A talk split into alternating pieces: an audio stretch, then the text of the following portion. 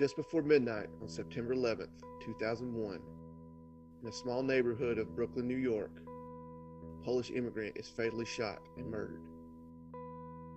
He is known as the last person killed on 9 11, but his murder remains unsolved. You're listening to the Mysterious Bruce podcast, and tonight we bring you the case of Henryk Siwiak.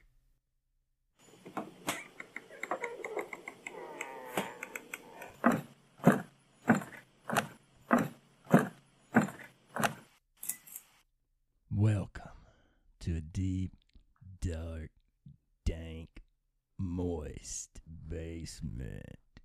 Somewhere in the bowels of Georgia. Uh, I think we have a five star review. We sure do. From uh, Nix H. Put great guys, five stars. Love these guys. Always fun to hear fellow Georgia people. Heck yeah. A lot of podcasts set in Georgia, you know. We don't translate to radio that well.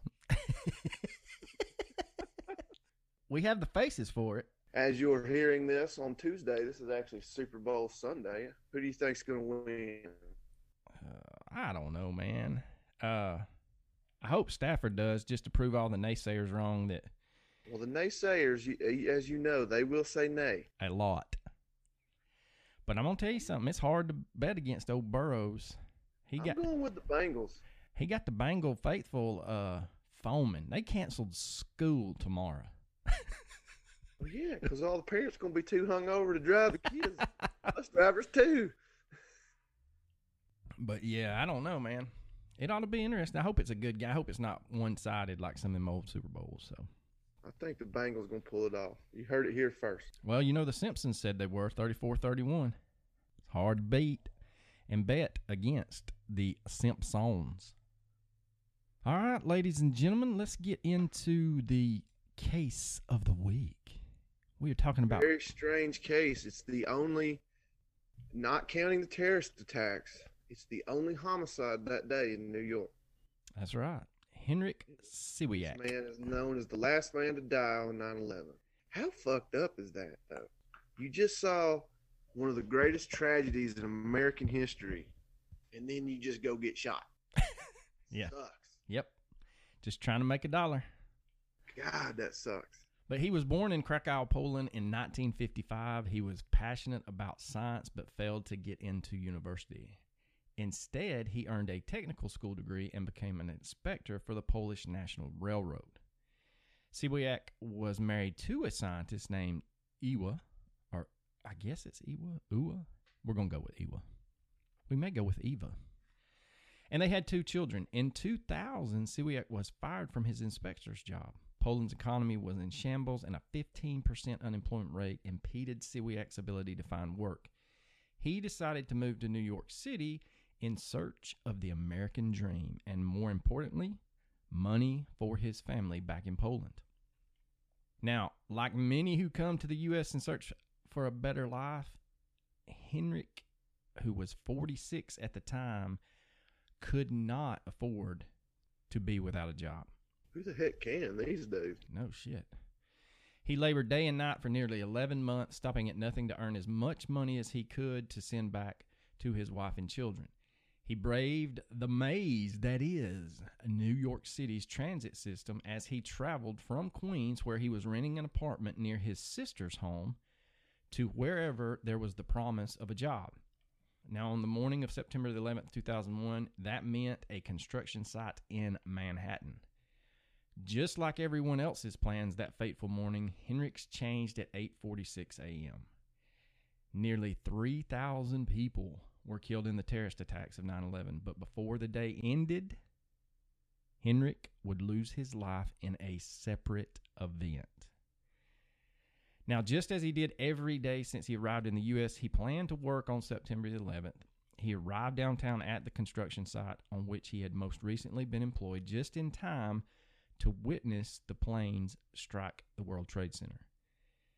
So as soon as that happens, everybody's evacuated from lower Manhattan, so everybody's sent home.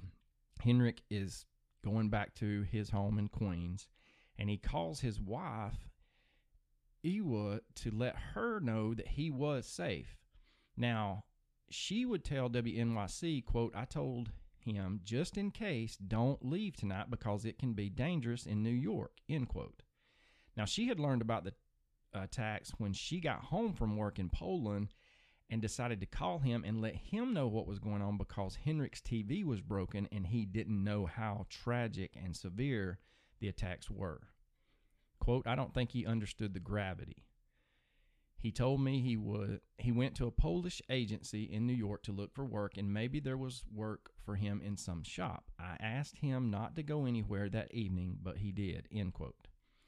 Now the Polish shop that she's referring to is a Polish employment agency in Brooklyn, and there Henryk was able to basically find a job cleaning a Pathmark supermarket the night that night for around ten dollars an hour.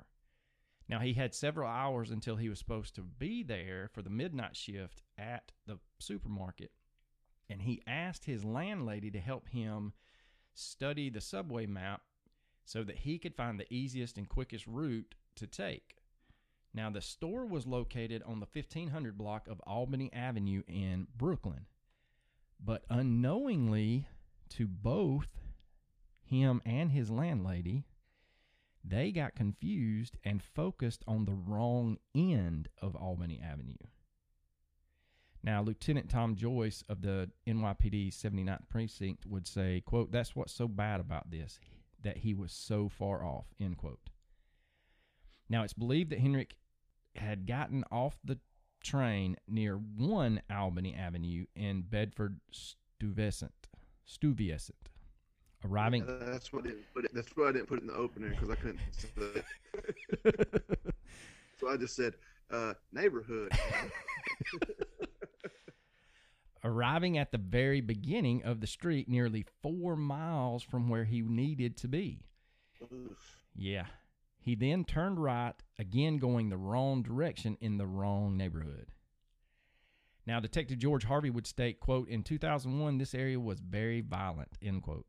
Now, Harvey was a police officer in the precinct that Henrik was killed and now is the lead investigator in the case. Sitting atop the avenue, that stretch of road was as dangerous as it was narrow. And there's pictures out there when you Google this case, and it looks like one of your average brownstone neighborhoods in Brooklyn. And it's, I mean, those streets are tiny, and you got cars parked on both sides of the street. Quote, there were a tight knit block, Harvey said. They don't really like outsiders coming through their block or coming on their block, end quote. Now, what exactly happened next remains a mystery, but what is known is that at some point, Henryk encountered someone who decided that his life was not worth living. Quote, unknown individuals wound up shooting at him that night, hitting him numerous times, causing his death, end quote, Harvey said. Now, wounded, Henryk man. Trying to go to work. Yep. And you're just going to shoot him dead. Yep. I know, man. On the night of the greatest American tragedy in history. Yep. When everybody else is holed up in their homes, this man's just trying to make a buck. I mean, come on. You going to be that protective of your block? I mean, I don't know. I don't either, man. It's hard for me to fathom that. Maybe they thought that he was a terrorist. And I think, you know, there's some rumors of that at the end. I mean, that we'll get into at the end, but I don't know. Looking at pictures of him, and then I know it's dark and it's around midnight, but still, I don't know, man. I don't know. Speaks in a thick accent. Yeah, he spoke in broken English. Maybe they had a brief confrontation. Well, that's what everybody thinks, but I mean, I'm just wondering if it's one of them things where they are thinking that this thing is a terrorist attack and people are still in New York. But by that time, I think by that time they had kind of said that they were all terrorists on the planes. But anyway, I don't know. That's it's it's a sad situation. It's a very sad situation. Now, wounded, Henryk managed to cross Decatur Street and run up a stoop to ring the doorbell or knock on the door of a brownstone building in a last ditch effort to make it to safety. And of course, after hearing gunshots, there's not anybody in Brooklyn going to open the door. No. I would. I mean, sorry, but. Yeah, I would too. I mean, but anybody for not opening the door. Detective Harvey would say nobody answered the door. He then stumbled down the stairs and fell on the sidewalk where he ultimately succumbed to his injuries. End quote. Here's the strange twist of fate that kind of threw this whole crime into a realm that probably wouldn't ever happen again. The New York Police Department's crime scene unit, which usually investigates all the hom- homicides and sexual assault cases and provides lighting to help find clues such as fingerprints and footprints, was actually not available to the detectives because all of the resources that they could spare were immediately sent to downtown where the trade center was at. Yeah, that's what I was thinking. Is you know, even though this seems like a random crime, uh, that night would have been a really good time to eliminate your enemies or rob a bank or a store or something because everybody was occupied with 9/11. Yeah. Now, the 79th did piecemeal as many resources as they could to investigate Hendrick's death. They had an evidence collection team, which normally responds to burglaries and non fatal crimes, scour the scene, and investigators search for witnesses. Quote, Normally, when we have a homicide, we will incorporate everybody in the NYPD, all different units, to help solve it, Detective Boyce said. If we don't have a witness or don't have any kind of direction on it or any kind of motive early on, which we didn't in the Siwiak homicide, we would take the narcotics division, we would take the gang division, we would take the vice division, whatever we could. We would go into that area and see if they can find some kind of witness. That would tell us exactly what happened or what they were hearing. But because of 9 11, we couldn't do that. We were sending resources down to lower Manhattan. End quote. So the investigation basically comes to a standstill pretty quickly. And Detective Harvey stated it was kind of something that was pushed aside. We really didn't receive a lot of help from the public in regard to this case.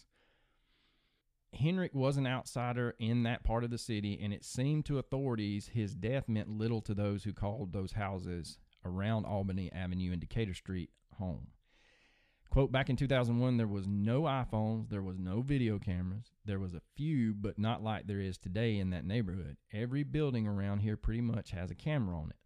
It makes it easier to solve some of the crimes. But back in 2001, we had to rely on the public to come forward and give us information, end quote. And no one seemed eager to help the investigators search for the perpetrator. Everyone said they heard shots, but nobody would come forward saying they saw anything. Now, those close to Henryk believed that what he was wearing may have contributed to his death. And I, and when I read this, I was like, "So you're telling me just because he broke, he spoke broken English, and that's these clothes are all he had, they decide to shoot him down?" You may have said, but what clothes was he wearing? No, he I haven't. He was wearing camouflage pants, black army boots, and a dark colored jacket that night.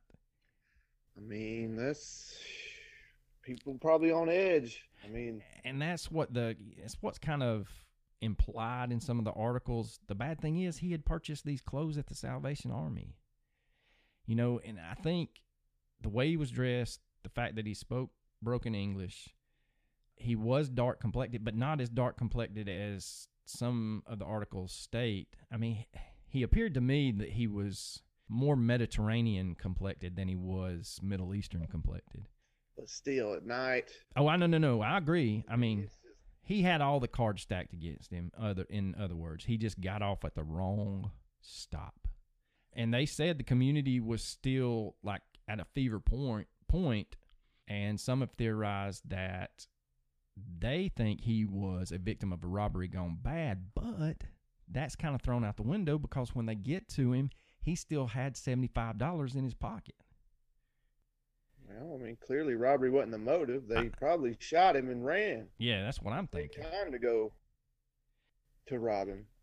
Detective Harvey stated that anyone that gets arrested in this area, the detective squad debriefs them in regards to information pertaining to this case still today. But unfortunately, so far, nothing has turned up. And here's the thing he may have not understood what was being yelled at him, why they were upset, or any of that.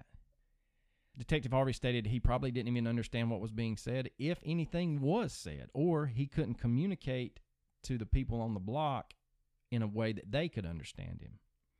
His wife said that she was an emotional wreck after losing her husband for 20 years and the father of her children, son Adam, then 10, and daughter Gabriella, then 17.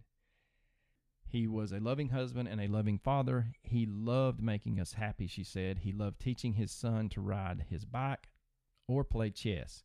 Loved helping me around the house. We were leading a modest but dignified life. He had planned on moving back to Poland as soon as he had made enough money to get them out of the hole they were in. But for a certain period after the tragedy, she thought it was a mistake and a misunderstanding. She stated, quote, that somebody stole my husband's documents and was murdered. That my husband got lost somewhere, so I kept calling him to check when he will come home. It's just a I mean, this thing just you talk about the worst possible luck for a human being to have. Yeah, all because he went to the wrong end of the Street. end of the uh, road, the avenue or whatever it was. Yep. Now, Detective Prate, who is now retired, stated none of the resources were there that night. The guys did a decent job of what they had, but minimal amount of work was put in that night just because there was nobody there to do it, not because of lack of trying. It's an absolute shame, he stated. I think that having it not been 9 11, we would have been in a better situation and would have made an arrest pretty quickly. I still, in my heart, believe that he was the victim of a robbery that went wrong. But again, if you're going to rob somebody, $75 cash is the first thing that goes missing.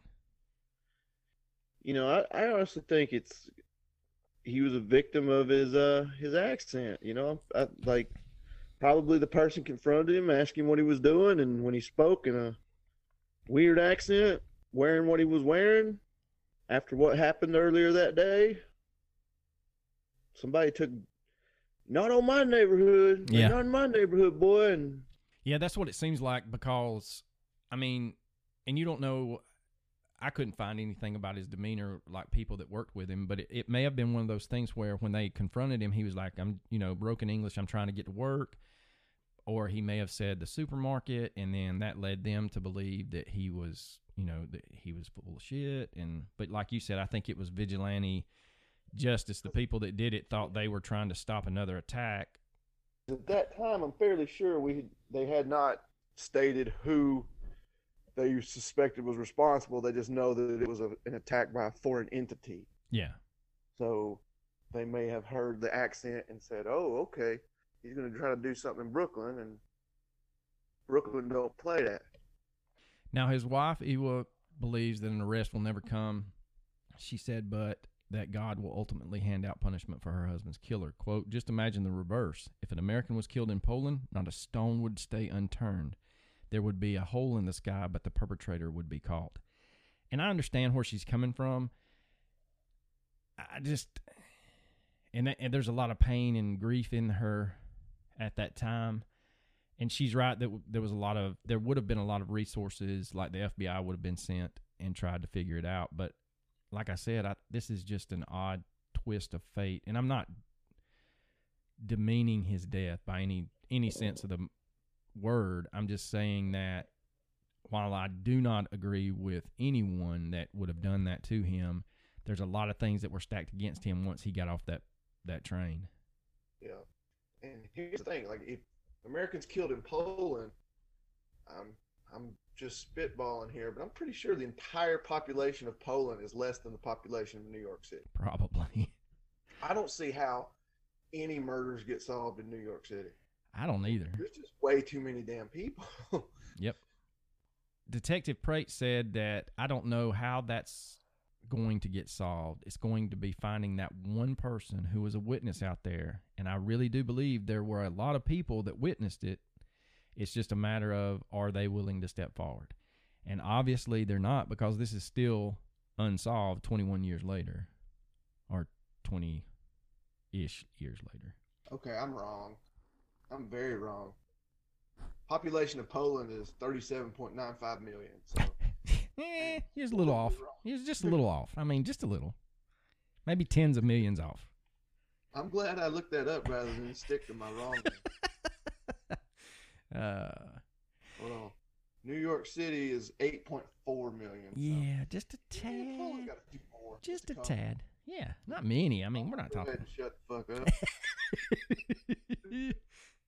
I'm just gonna be Uh, over here shutting up. now, the 79th precinct every September the 11th honors those who lost their lives, but they also, around the anniversary, hang up reward posters, hoping to generate new information in Henryk's case. Harvey stated, "quote We believe somebody saw something. It's just a matter of finding that person. I believe Albany Avenue is a pretty tight knit block, so I believe that probably the person responsible is still in the area." End quote. Now, the NYPD is offering a $10,000 reward, and Crime Stoppers will pay an additional $2,000 for information leading to the arrest and conviction of the person or persons responsible for the murder of Henryk Siwiak. I just, man, it's just, it's just a sad, sad case that I had never heard of, and it kind of come across my social media feed about the other victim of 9/11 and I felt like that we needed to cover it to give it a little bit of light. But man, it's just a it's just a crappy situation all around. It's very interesting. I didn't even know about it until you you you told me we were going to do it. When you said the uh, you know mystery about 9/11, I figured we'd do the disappearance of you know Sneha Anne Philip, who disappeared on September 10th, and is supposedly died in the world the attacks, but no one's ever found her, and there's been no trace of her. I figured that was the one we were going to do. I had no idea about this one. Yeah, and you still hear of people even in the attacks that they can't find any inclination that they were there. But I mean, that case you brought up and this one are just kind of forgotten about. And the bad thing is, it's hard. It's not as hard to do now, but back then, it would have been hard for you to find out what happened the day before news wise and the day after news wise that did not pertain to 9 11. Yeah, if they even if, if they even printed a story about this murder, it's probably gonna it's not gonna make the front page. No. It's not gonna make the front page for a while or at all. I mean, 9/11 was granted it, it should have been, but 9/11 was definitely the lead news story for months. Yeah, and that, and what's so bad is, you know, my brother's birthday is September the 12th, and I think I didn't realize that his birthday had came and gone until like the 14th, and I felt horrible. But I was like, man, you know, all I do is we went to school and turned the TVs on and tried to talk it through with high school kids, and then I come home, turn the TV on, trying to figure out what the hell happened and how it happened. So I mean, it was, it was a was in college. I was in college. I just turned 20. I was sleeping on a friend's couch. And uh, they woke me up and they said, Man, there's been an accident. I was like, What? They said, Yeah, a plane accidentally crashed into one of the trade centers. And as soon as I turned over, about within 10 seconds, the second one hit. Mm. I was like, Oh, shit. Well, we worked together in the same building. You know, on that back 400 hall is where my classroom was at. And so I was coming up that hallway trying to beat another teacher to the bathroom. And as I come by the lunchroom, one of the PE teachers was standing there and he goes, Hey, man, uh, we're under attack. And I said, What the heck are you talking about? He said, They just crashed a plane into the Pentagon and then two flew into the World Trade Center. And I was like, Get out of here. And so I thought he was just messing around. So I went back to the classroom and turned on the TV, and sure enough, man, they were replaying the second plane because footage of that first one didn't come out for a couple of days because that was uh, actually caught by a French documentary team just following the fire department, the New York Fire Department around. And it's just, you know, it's just a, it's awful. And I then, remember the next day I go into class. It was a psychology class. And she passes out a test. oh, what the fuck? And I was like, uh, I don't think any of us studied because uh, did you not see what happened yesterday? And she goes, life goes on, and passed out the test. I threw the test down and walked out and dropped the class. Yeah, I don't blame you. I, Man, I didn't study for this thing. I'm gonna fail the hell out of this. I was glued to the TV for hours. see, and we had damn, we had idiot ass teachers that were. Uh, we still gotta, we still gotta teach. And I'm like, no, we don't. Life just happened, and these kids will never forget where they were at. Yeah, okay, let's turn the TV off and let's do our math. Yeah. Like, no. And one of the young ladies that I taught, she's always she before 9/11, she was always, you know, our little town's backwards and nobody, you can't do nothing. I have to go out of town. Da, da, da. That day, she's sitting next to my desk and we're watching news feeds after news feeds after news feeds, and she looks at me and she goes, "For all the griping that I've done about being in a small town, I sure am glad I'm not in a big city today." And I was like, "Yep, sweetheart. Sometimes it works out." Because you know, as soon as the one hit the Pentagon, there was rumors that they were, you know, there was like multiple planes still in the air, and they were targeting Congress, and then they were targeting other key facilities around the country. So everything's shut down. But you know, we were told to go home, and then a bunch of the football coaches at the time kind of just went down to the football field and started painting the field because I mean, hell, we didn't know what to do. Yeah.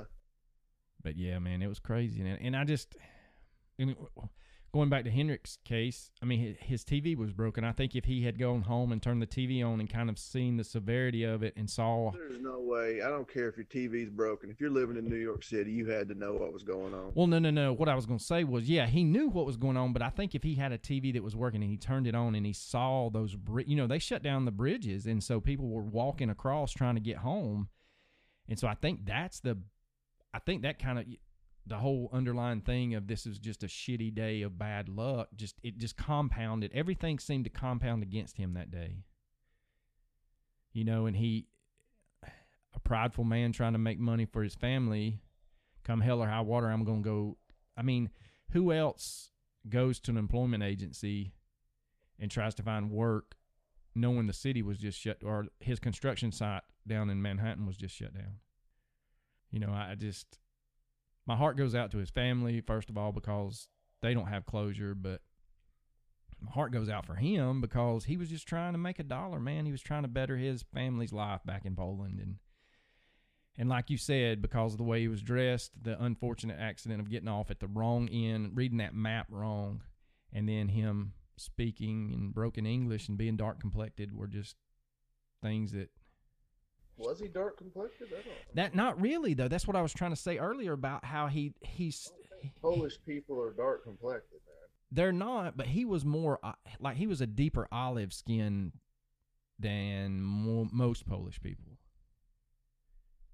And so, like you said, if with it being dark, I think they realized that he wasn't American as soon as he spoke, but also his Yeah, they- complexion they didn't help. Probably didn't want anybody in that neighborhood to begin with, much less on that day. Right, and that that's the way the cops kind of explain it out was that you know if you found yourself on any other day of the year walking down that stretch, you might wind up dead.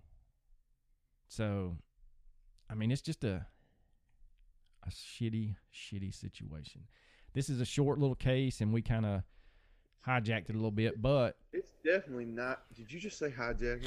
yeah, I can take Really? that. Yeah, Oh my god! I can take all- I can take How all that out. Can you be? I know.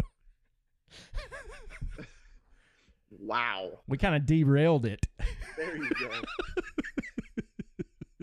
yeah, this is ne- I don't, this is never going to be solved ever No. because it's a random killing in a po- city populated by millions of people. Could have been anybody. So sadly, I don't think they'll ever receive justice for this. No, I don't either. And it's just a, you know, a sad situation. His, I think his son's turning 30 this year. His daughter's almost 40. And hopefully, you know, they're, they're doing well. And from what I can gather, she was a very prominent scientist, but I think it was a situation that the unemployment rate was so high, but inflation was even higher over there at that time. And so they couldn't, depend on her salary, and so he couldn't find work with the unemployment rate being so high. So he, I guess they whatever money they had bought a one way ticket for him to come to New York. So Yeah. Man, it's like I couldn't imagine like losing a parent is freaking terrible. Trust me. But losing a parent to a murder, God. in a foreign country, it's not like you can go, you know, pound on doors and pass out flyers. I mean, they're way across the pond. So Yeah. yeah, I mean, it's just a. Well, recommendations. Oh, there's that. recommend uh Yellowstone. Yellowstone, if you haven't watched it, watch it. It's awesome. And 1883, the spinoff, it's okay. I heard that one takes a little bit of time, but you got to really like westerns. Well, I'm just not a big fan of Faith Hill. I'm not either. She's in it, so I like Tim McGraw. I like Tim McGraw. I like Billy Bob Thornton. I'm just not a big fan of Tim, of Faith. And I think the reason that I'm not a big fan of Faith's is because they she was on a radio interview, God, I don't know, 10, 12 years ago now, maybe longer than that. And they at the time I think she was in the like Us magazine or People or somebody had named her like top 3 sexiest women alive or something at the time. And so the radio host, you know, is kind of concluding the the interview and was like, "So how do you feel about being named, you know, the sexiest person alive?" And she just went off on this crazy Karen tangent before Karen tangents were even a thing, and hung up on the guy. And I'm like, "You rude ass!" He asked a, a he didn't ask about how you were, you know, oogled and ogled over. He just asked how you felt about it. Kind of like Sean Connery when he was named sexiest man alive. They said, "Well, how do you feel about being named sexiest man alive?" And he goes, "It's a myth." Well, I remember uh, there was a award show where she was backstage and she was nominated, and then when they they read out a different name than hers, she looked directly into the camera and just went, "What?" Shit. Like, "N- no, No, she's just not a good person in my book. But I mean, she is married to old Tug McGraw's boy. I liked him, man. I do saw too. concert, he's good. Uh, my recommendation is also going to be a TV show, and if you have Amazon Prime, watch Jack Reacher. It is an adaptation of Lee Child's first Jack Reacher book, and Is man, worth it? yes, dude. If you if you've watched if you watch the two Jack Reacher movies, they're not really the, okay. Well, then you'll not be. You don't even have any preconceived notions. Basically, in the book, Jack Reacher is six foot five, two hundred fifty pound, one man wrecking machine, and they found a guy that's six foot three, two forty, and this guy is a giant. But it's a good. It's got a good storyline, and they don't have too many tangent storylines to to make it, you know, overwhelming. But uh, they do a good job. I mean, it's low budget. I mean, it's Amazon Prime, but I think for what they were given, they did a, a very good job. They got renewed for a second season only after the show had been out for a week. So I think that that's going to help them increase their budget. But yeah, they did a phenomenal job, man. And they actually have Lee Child as a kind of a contributing uh, director. I don't know who that is. He's the guy that wrote the book. So, but anyway, yes, it is a very good show. All right, man. You got anything else? You know I don't. Deuces.